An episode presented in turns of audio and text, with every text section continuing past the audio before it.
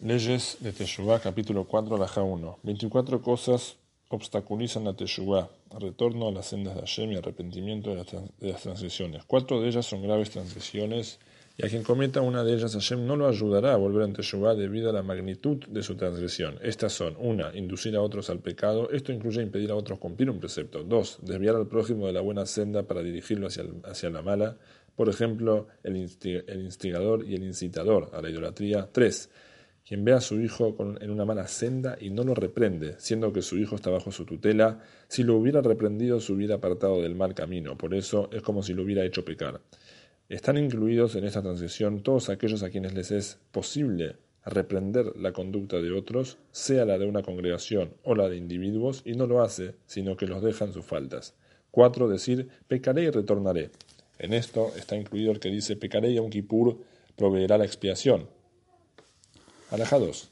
5. Cierran las sendas de la Teshuvah ante quienes las cometen y son las siguientes. 1. Apartarse de la comunidad, porque cuando la comunidad retorne, él no estará con ellos y no tendrá parte de los méritos comunitarios. 2. Contrariar, contrariar las palabras de los sabios, pues esto hace que se aparte de ellos y por consiguiente no conocerá, no conocerá las sendas de la Teshuvah. 3. Burlarse de los preceptos. Al ser a sus ojos algo despreciable, no irá tras ellos ni los cumplirá y si no los cumple, ¿cuál será su mérito? 4. Humillar a los maestros, lo cual provocará que sus maestros lo aparten y lo expulsen, como Yoshua y Gehazi, y entonces no encontrará un maestro que lo instruya y le indique el camino de la verdad. 5. Odiar los las, reprimendas. Esto no lo dejará una senda para, el retorno, pues la reprimenda conduce a la Teshuvah, porque cuando a uno se le informa de, su pecado y se, y se, lo avergüenza, vuelve en Teshuvah. Como está escrito en la Torah, recuerda, no olvides, ustedes siempre fueron rebeldes. Hashem no los dotó a ustedes de un corazón que pueblo ingrato e ignorante. E ignorante.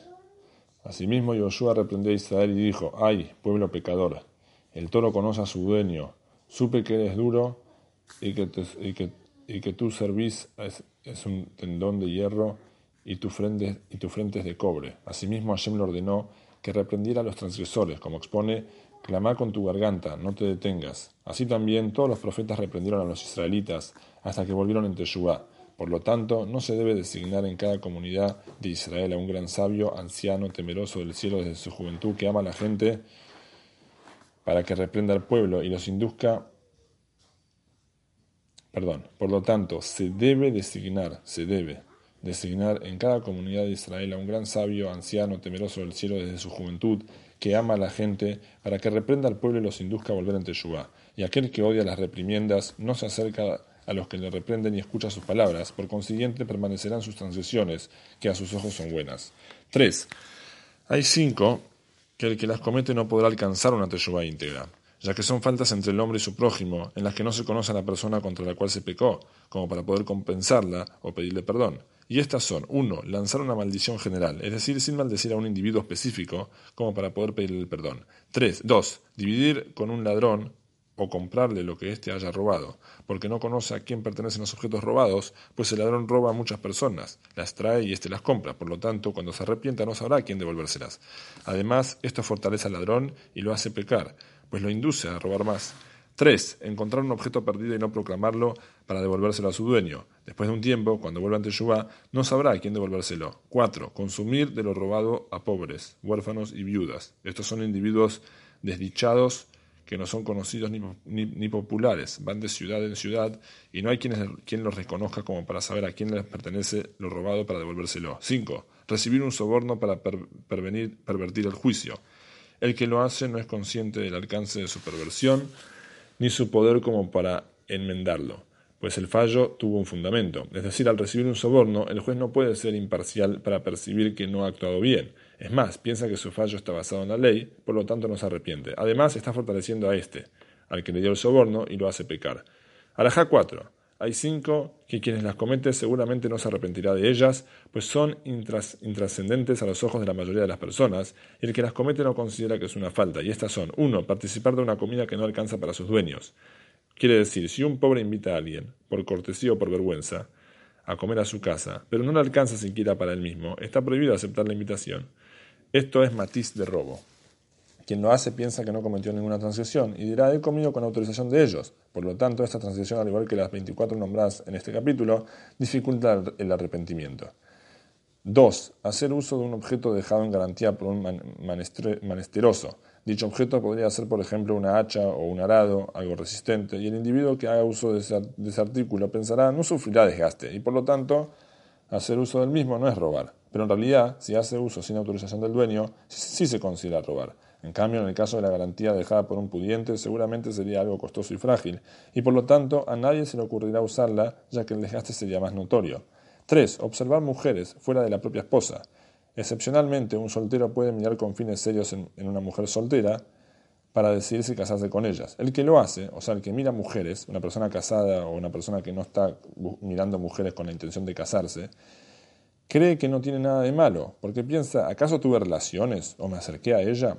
Y no es consciente que se trata de una transgresión grave, pues conduce a tener relaciones íntimas prohibidas, como expone, así no irás tras los deseos de tu corazón y de sus ojos.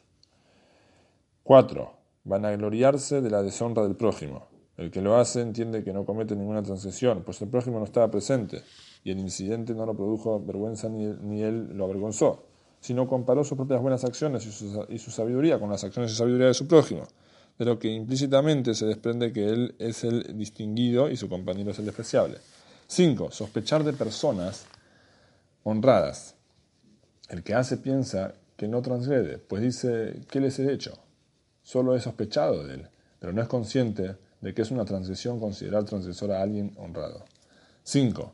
Hay cinco transgresiones que quien las hace seguirá siempre tras ellas y es difícil apartarse de las mismas. Por ello, el hombre precisa tener cuidado en no adquirirlas, pues son todas características muy negativas y son las siguientes. 1. El chismoreo. 2.